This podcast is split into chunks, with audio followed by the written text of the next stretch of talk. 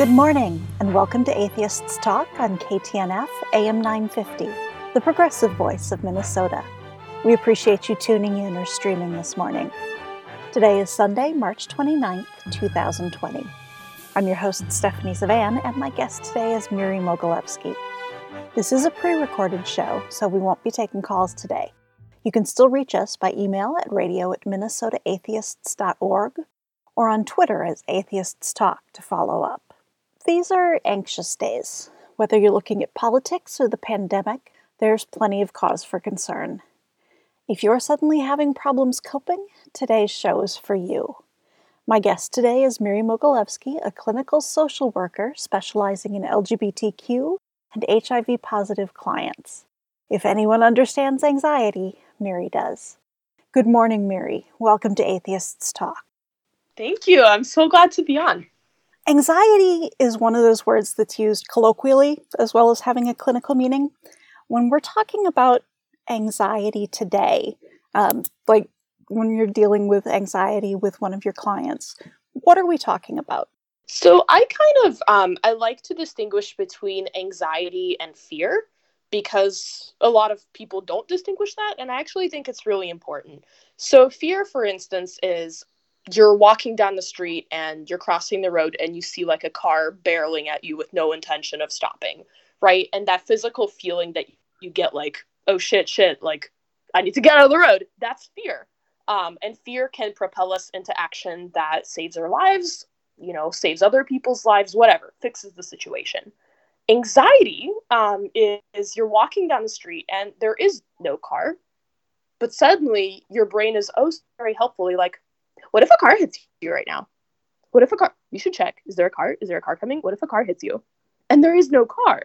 Or maybe there is a car, but it's not headed towards you. Or it is headed towards you, but it's coming to a full and complete stop at the stop sign. But your brain is still doing that whole what if thing. Anxiety, I think, is really the what if emotion. Okay. I've seen a tendency to equate having a mental health issue um, with being irrational. Somebody's brain isn't reacting in a reasonable way to the situation. Is that a useful way to think of anxiety, or should we be thinking of it differently? I think that we should be thinking of it differently, because I think what most people would tell you nowadays is that the anxiety that they're having is um, very much rational, and it's based on things that are really happening, and it's not quote-unquote crazy, and so on and so forth. Um, anxiety could be very useful. Because, you know, to return to my example, you could be walking down the street and you could have that anxious thought, like, what if a car hits me right now? And that thought could propel you into action. For instance, making sure that you're crossing at a crosswalk or being aware of what's going on around you so that you're able to avoid getting hit or you're able to avoid something bad happening to you. Um, I think a more useful way to distinguish a mental illness or a mental health disorder from quote unquote normal functioning, which is definitely in scare quotes, is like, yeah, which is a whole nother show. Um, but the way I would distinguish that is the extent to which it interferes with your life, um, keeps you from doing the things that you want and need to do, um, makes you unhappy, um, kind of distances you from others and from yourself, um, in a way that you don't like.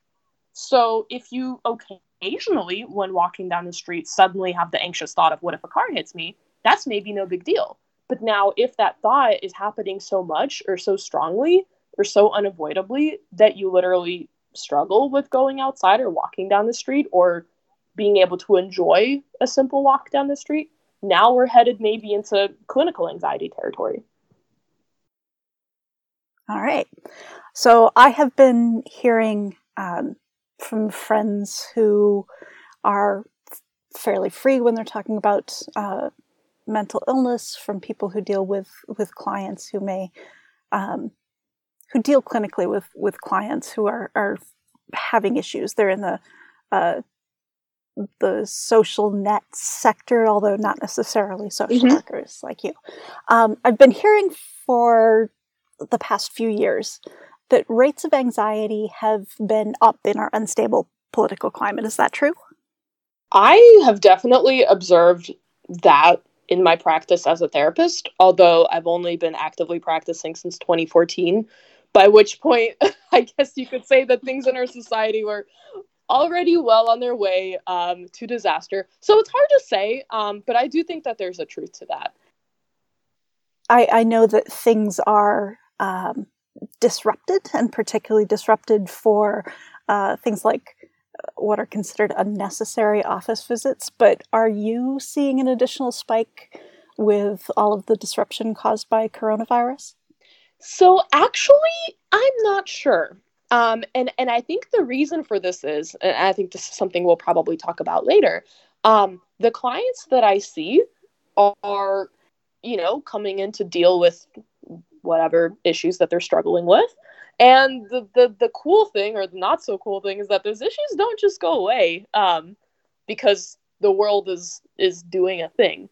So for the most part, they are coming in and they're talking about the exact same issues that they always were talking about. Sometimes, though, when a particularly like huge ongoing current event disrupts their lives, it kind of like makes everything worse or even just different. For instance, the person who before was talking about how stressful and anxiety-provoking their job is, is now talking about how they're extra mad at their job because they still have to go to work and put themselves in danger of um, contracting COVID nineteen. Or um, the person who was fighting with their partner before is now fighting with their partner about their disagreements about how to handle COVID nineteen, right?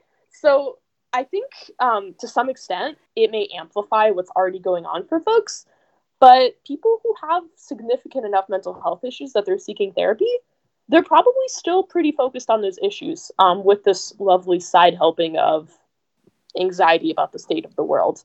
But people who maybe are not currently in therapy or didn't think that they needed to be in therapy, maybe now have an entirely new thing to be anxious about when they didn't before.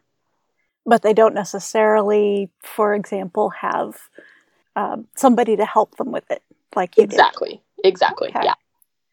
Um, So we talked a little bit about why it might be reasonable to be anxious at any given time.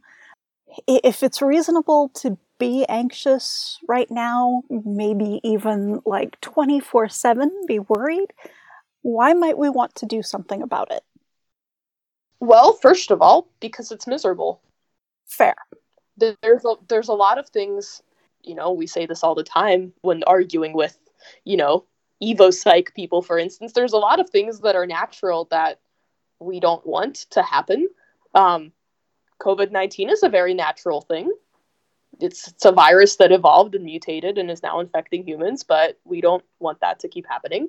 Likewise, there's a lot of emotional reactions um, that we have that are completely understandable and completely rational, but kind of like I said before, they interfere with our ability to live full lives, and I think it's perfectly reasonable to want to find a way to deal with them, not get rid of them. Um, that's an important distinction, not get rid of them, but to live with them and live through them in a way that we can later look back on and say, like, you know what, that was a really tough time and I had a lot of anxiety, but I'm proud of the way that I handled it. All right. So for somebody who isn't, somebody who isn't like me and has an anxiety disorder and like yeah. has never known life without anxiety. Um, for somebody who's new to it, what might they be feeling or seeing or thinking um, that that tells them that what it what they're dealing with now is anxiety? I think um, the presence of that "what if" kind of thinking um, is a very big one.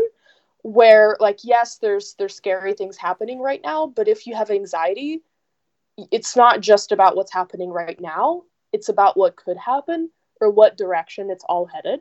And one of the reasons it can be so hard for someone who's not used to thinking about mental health stuff to tell the difference is because they might think that it's obvious. Like, they'll be like, well, of course I'm going to get coronavirus, or of course Trump is going to do this or that, because that's the way that things are obviously going. But first of all, we don't know that. And second of all, even if rationally that probably is what will happen, that feeling of worrying about it right now, that is anxiety. Um, anxiety tends to make you feel like running away or escaping.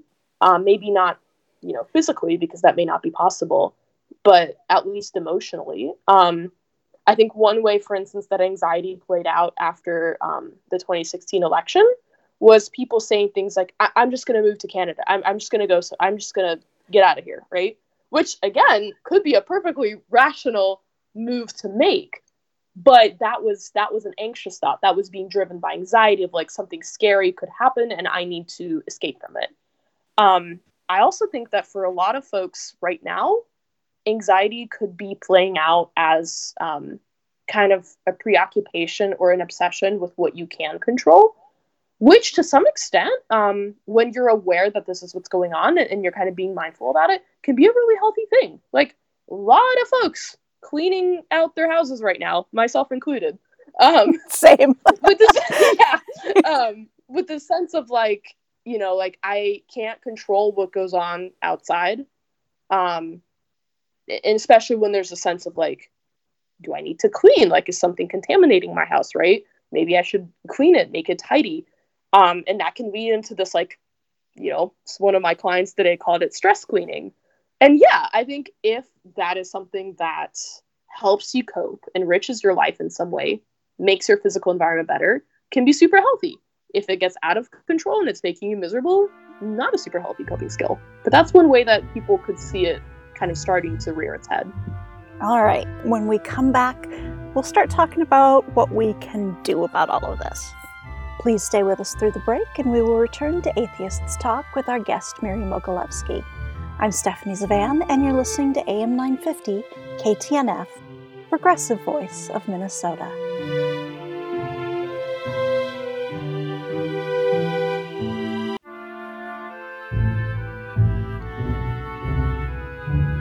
Welcome back to A M nine fifty, K T N F, the Progressive Voice of Minnesota. This is Atheists Talk. I'm your host, Stephanie Zvan. This is a pre-recorded show, so we won't be taking calls today. You can still reach us by email at radio at minnesota atheists dot org or on Twitter as Atheists Talk to follow up. Today's guest is Miri Mogilevsky, talking with us about managing anxiety. Welcome back, Miri.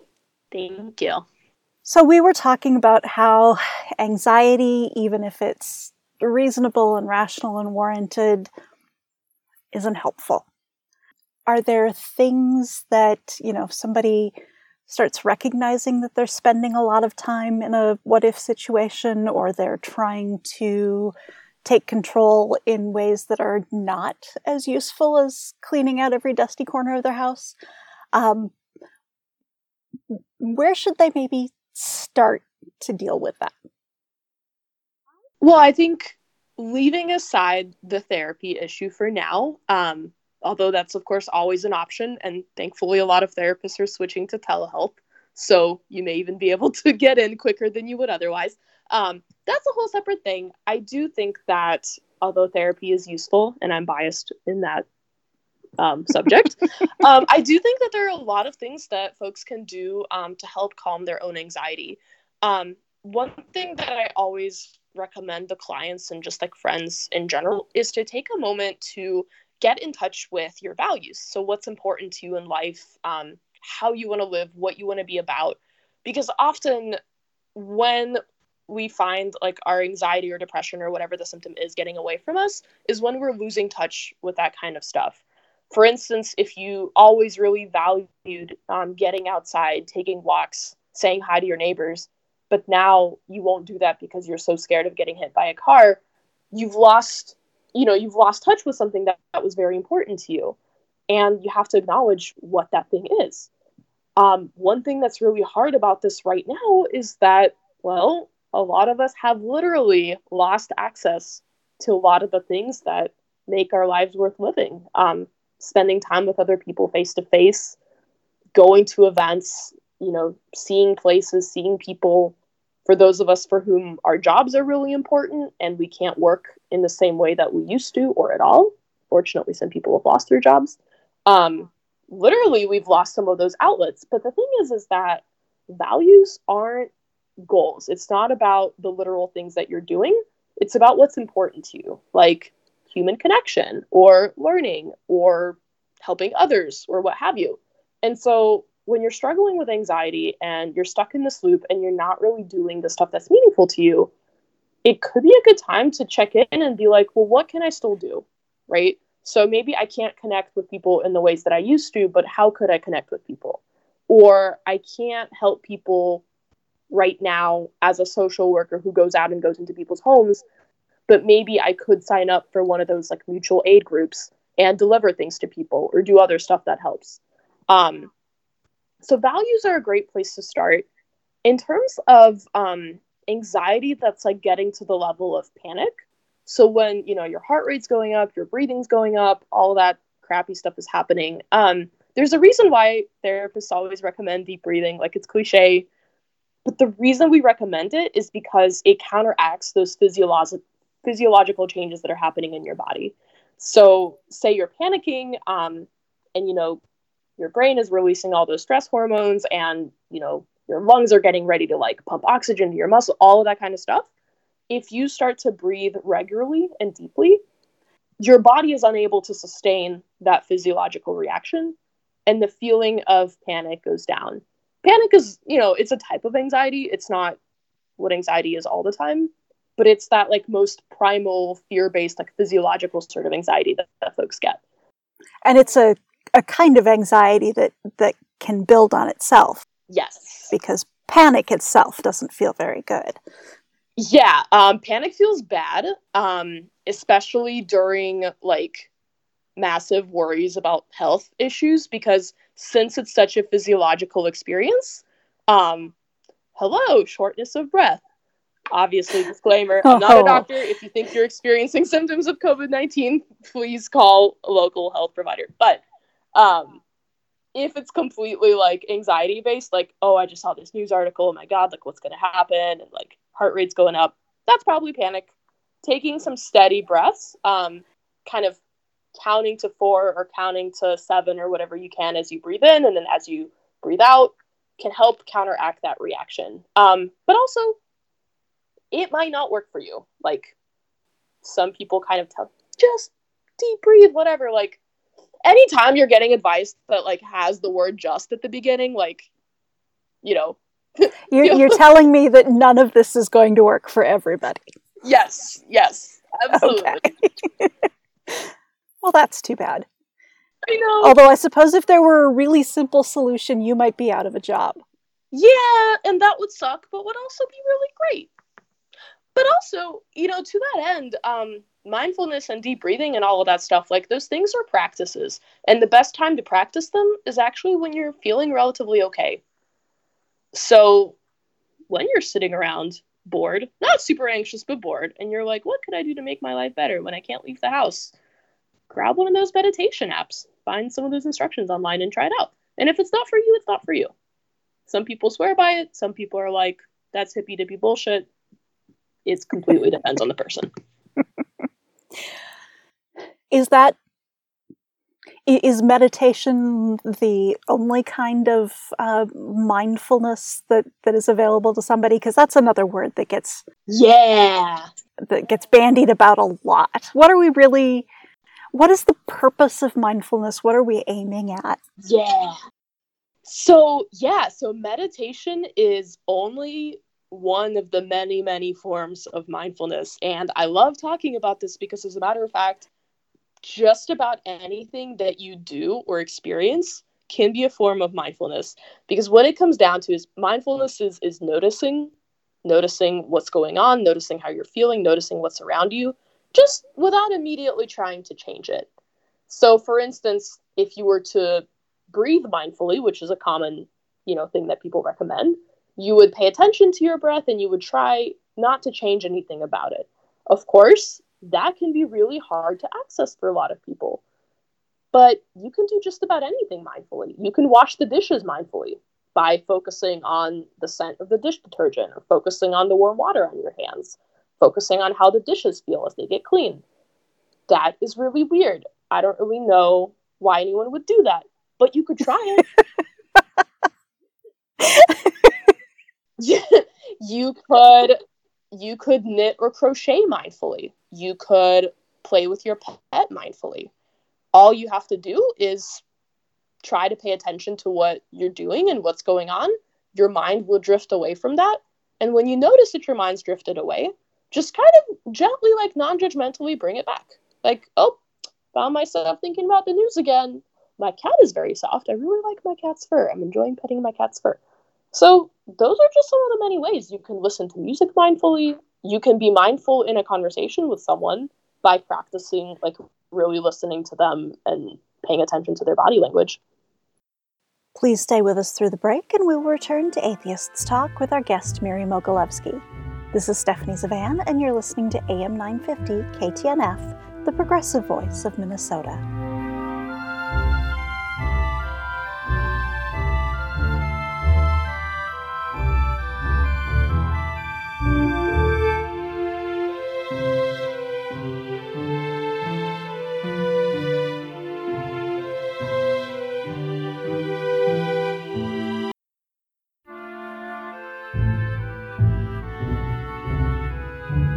Welcome back to Atheists Talk on A M nine fifty K T N F, the progressive voice of Minnesota. I'm your host, Stephanie Zvan. Atheists Talk is an unusual show. Very few places in the U S can someone randomly turn on commercial radio and hear a bunch of atheists talking about topics that interest them. Much of the work we do to keep us on the air is done by a dedicated group of volunteers, but we need your help too. Today, we'd like to thank our supporters on Patreon in particular. We'll have a fun extra for you this week. If you'd like to make a tax-deductible donation to our radio fund, please visit minnesota atheists dot org or search for Atheists Talk on Patreon and sign up for exclusive content. Atheists Talk is produced with funding from the Minnesota Atheists, Cucumbers Restaurant, and American Atheists.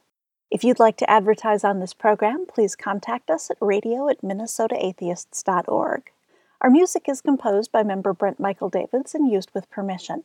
Opinions expressed on this show are those of the speakers. You can find Minnesota Atheists' public policy positions at minnesota atheists dot org. While you're on the site, check out our previous shows, browse our articles to see what we're up to, check out our meetup calendar, or sign up for our weekly email to find out about upcoming events and connect with other atheists.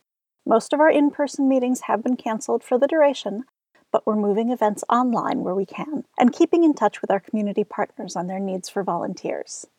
Consider becoming a member of Minnesota Atheists if you're not already. Support our work and help steer our future direction. This is a pre-recorded show, so we won't be taking calls today. You can still reach us by email at radio at minnesota atheists dot org or on Twitter under Atheists Talk to follow up. Miri Mogilevsky is talking with us this morning about managing anxiety. One of the things that I have noticed a lot of people doing recently, and doing specifically because they're anxious, not just because they're shut up in the house, is jigsaw puzzles. Is that something that, you know, just because you're having to pay attention to color and shape, is that something that might fall under mindfulness? Yeah, absolutely. I think, so that actually gets into a really interesting set of techniques that comes from work with children on the autism spectrum. And it's called um, basically a sensory diet. And where that comes from is this idea that, like, people on the autism spectrum have sensory issues, they may get easily overwhelmed, and they can kind of use sensations in order to calm themselves or energize themselves. But there's a third category of um, sensory stimuli. So we've got calming, we've got energizing, and then we've got this last one, which is really interesting. We call it organizing. And what it basically is, this isn't like an official definition, it's just something I noticed through working with people. It's actions that on some level reduce entropy, right? You're taking things and you're somehow putting them in order. You're making them right. You're taking raw materials and you're turning them into something. And these are things that, depending on the situation, depending on how you use them, they can either relax you, or they can make you more alert, or they can kind of do a mix of both. And if you've ever um, done any sort of crafting or something like a jigsaw puzzle, and you noticed yourself just getting really in the zone, like, I'm really just focused on doing this specific thing, then you can... You mean like all of a sudden it's three a.m. and I haven't gone to bed yet? Yeah! Then you've experienced the magic of an organizing sensation. But it's not just activities. Um, some people get it through eating certain things, um, certain scents. For instance, I always felt that way when I would eat, like, Kit Kat bars, and I would always, like, eat the chocolate from around it first, and then I would eat the actual, like, wafer part. Organizing. Okay. And so um, this is one way that you can kind of calm your anxiety without having to zone out and distract yourself from your surroundings, right? You choose something that you can really focus on that calms you, but that's also interesting, like a puzzle. Is that part of the point of mindfulness exercises, is to, I guess, remain alert to a certain point, but to give yourself something else to focus on?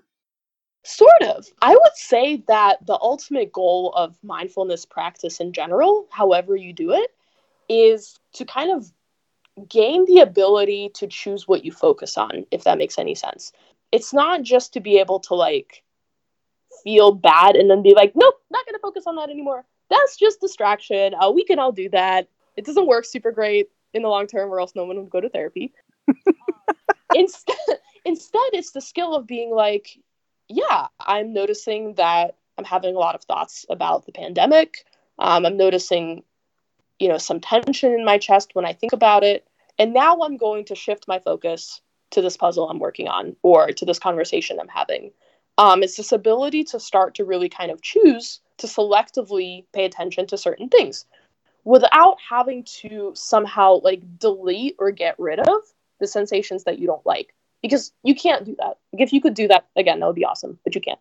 So are there any downsides to that kind of selective focus? Anything that, you know, as you are focusing on something that is not the thing that causes you anxiety, that you should maybe remain aware of or plan for?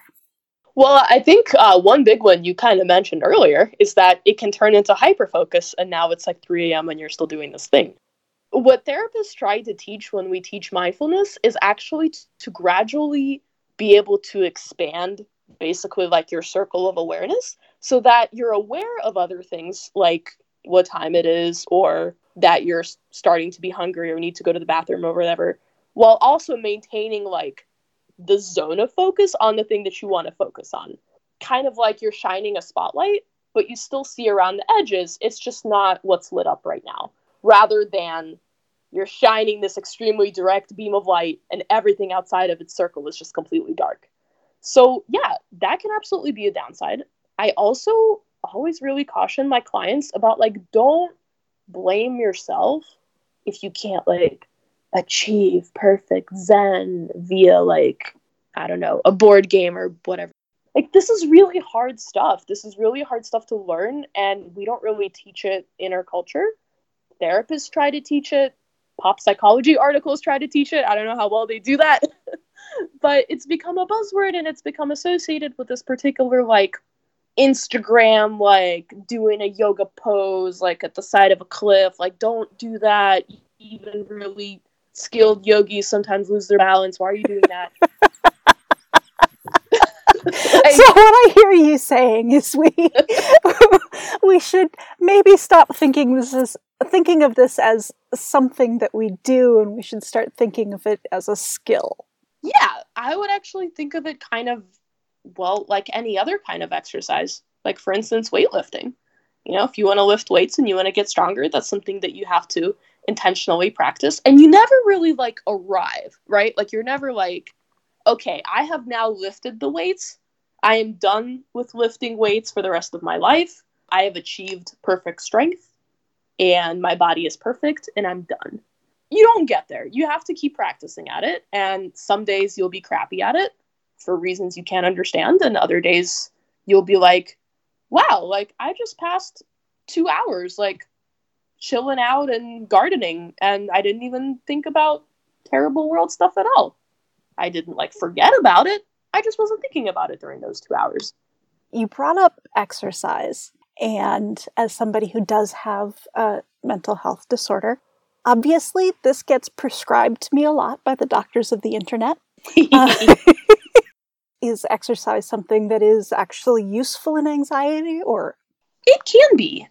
Something that reputable research tends to show is that when people are able to regularly move their bodies in ways that they enjoy, or at least, you know, appreciate or can deal with, they tend to do better mentally. But that's obviously leaving aside a lot of things. And I actually, whenever I talk about this, I intentionally use phrases like moving your body, because exercise is one thing, but it's an industry. Yeah. Being physically active, enjoying movement, that's kind of another thing. It's not about burning calories or working up a sweat. Making those perfect muscles. Yeah, or like doing yoga poses like on top of a cliff and falling. There's a wonderful book called Burnout by Emily and Amelia Nagoski. It's really cool. It talks about basically the science of burnout, which is basically what happens when you have chronic anxiety and stress, and now you're reaching this kind of point where you can't deal anymore. And they talk a lot in there about ways to kind of let off that steam. And movement is, is a really major one. And, and I think because they tend to be pretty affirming writers, I think they say at one point, like, this sucks to hear. I always tell my clients, like, I'm sorry, I hate that this is true, but regular physical movement is, is so, so helpful.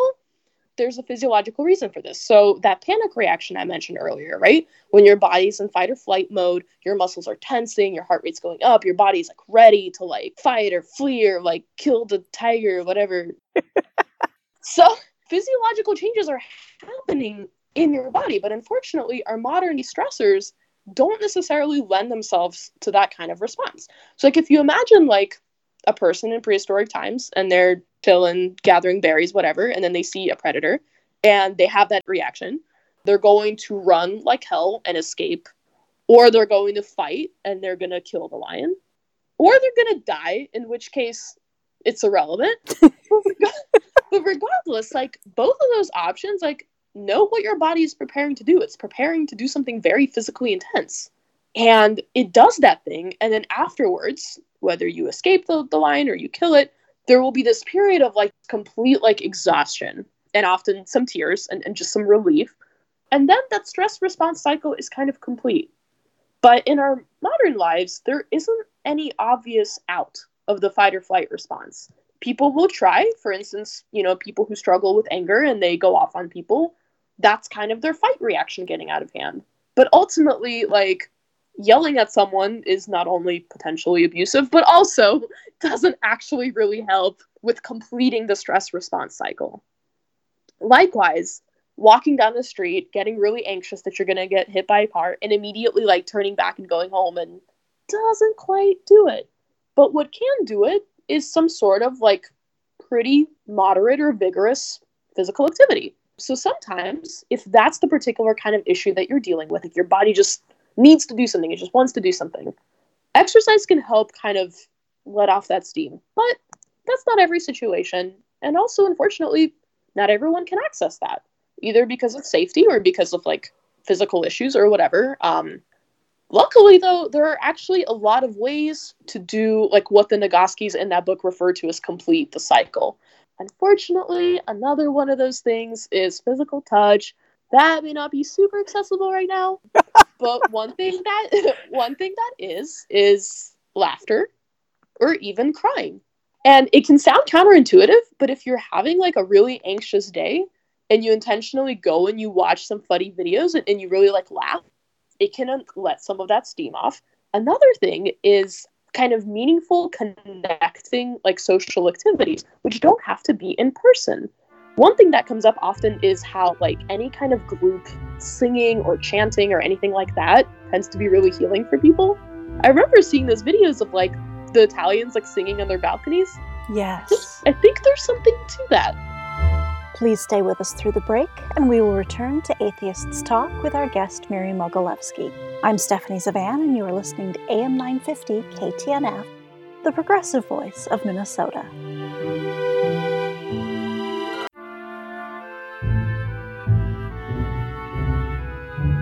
Welcome back to A M nine fifty K T N F, the progressive voice of Minnesota. This is Atheists Talk, and I'm your host, Stephanie Zvan. This is a pre-recorded show, so we won't be taking calls today. You can still reach us by email at radio at minnesota atheists dot org or on Twitter as Atheists Talk to follow up. Today's guest is Miri Mogilevsky, talking with us about managing anxiety. Welcome back, Miri. Are there any other ways of dealing with uh, anxiety in the moment that we should be talking about. One last thing that I'll mention, um, and this comes from like trauma work, but it can also help more in the moment. There's this thing called expressive writing that when I describe it, it's going to sound a lot like just plain old journaling, but there's a small distinction, so bear with me.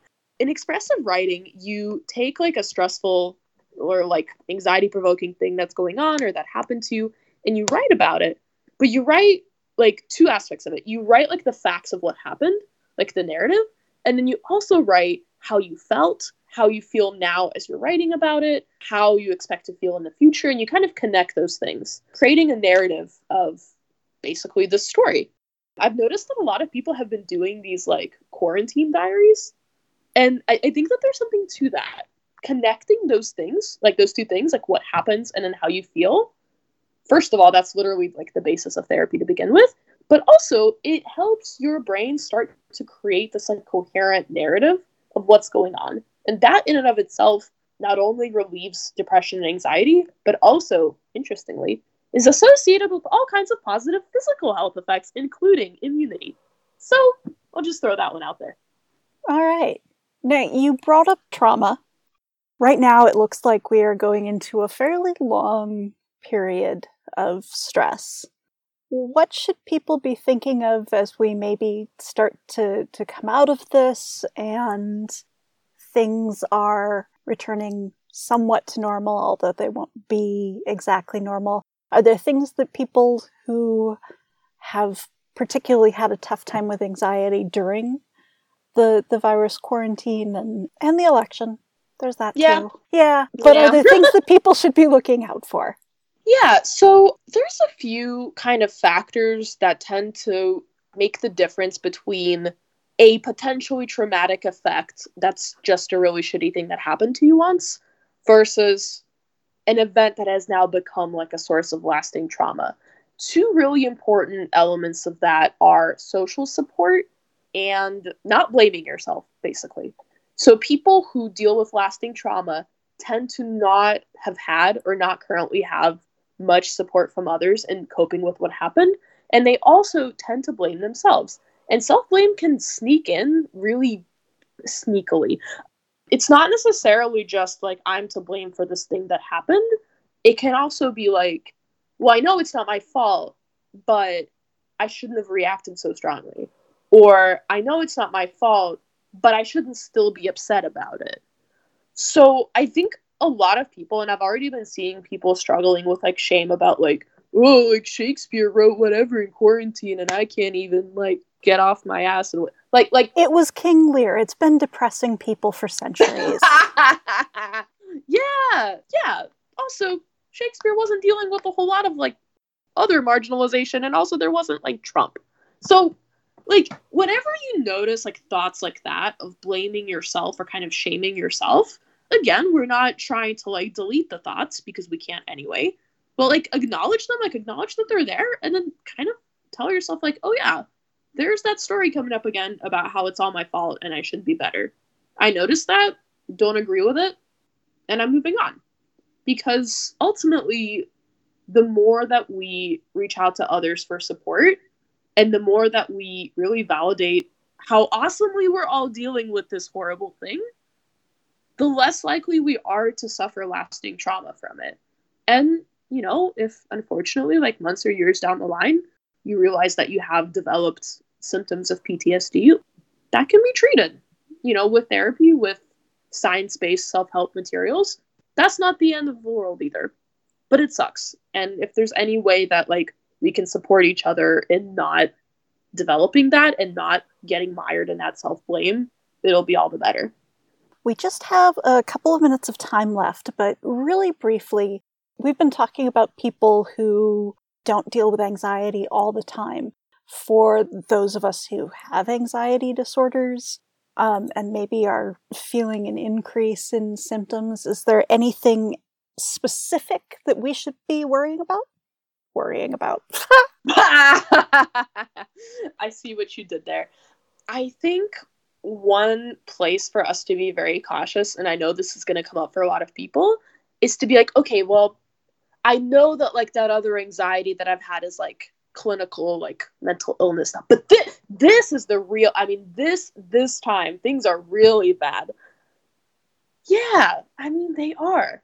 And also we've got anxiety disorders. It doesn't mean we have to be miserable just because things are bad. It might mean we are miserable for a while. It might mean that we learn how to live with it. Excellent.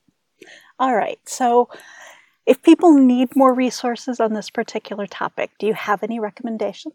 So first of all, that book Burnout that I mentioned, that is going to be a really, really great resource. Even though we think of burnout as like a thing that happens through like work or activism, I think you can definitely get burned out on dealing with a pandemic. So yeah, Burnout by Emily and, the, and Amelia Nagoski. They are sisters. They're awesome. Can I like, can we add some things in the show notes? I'm Absolutely.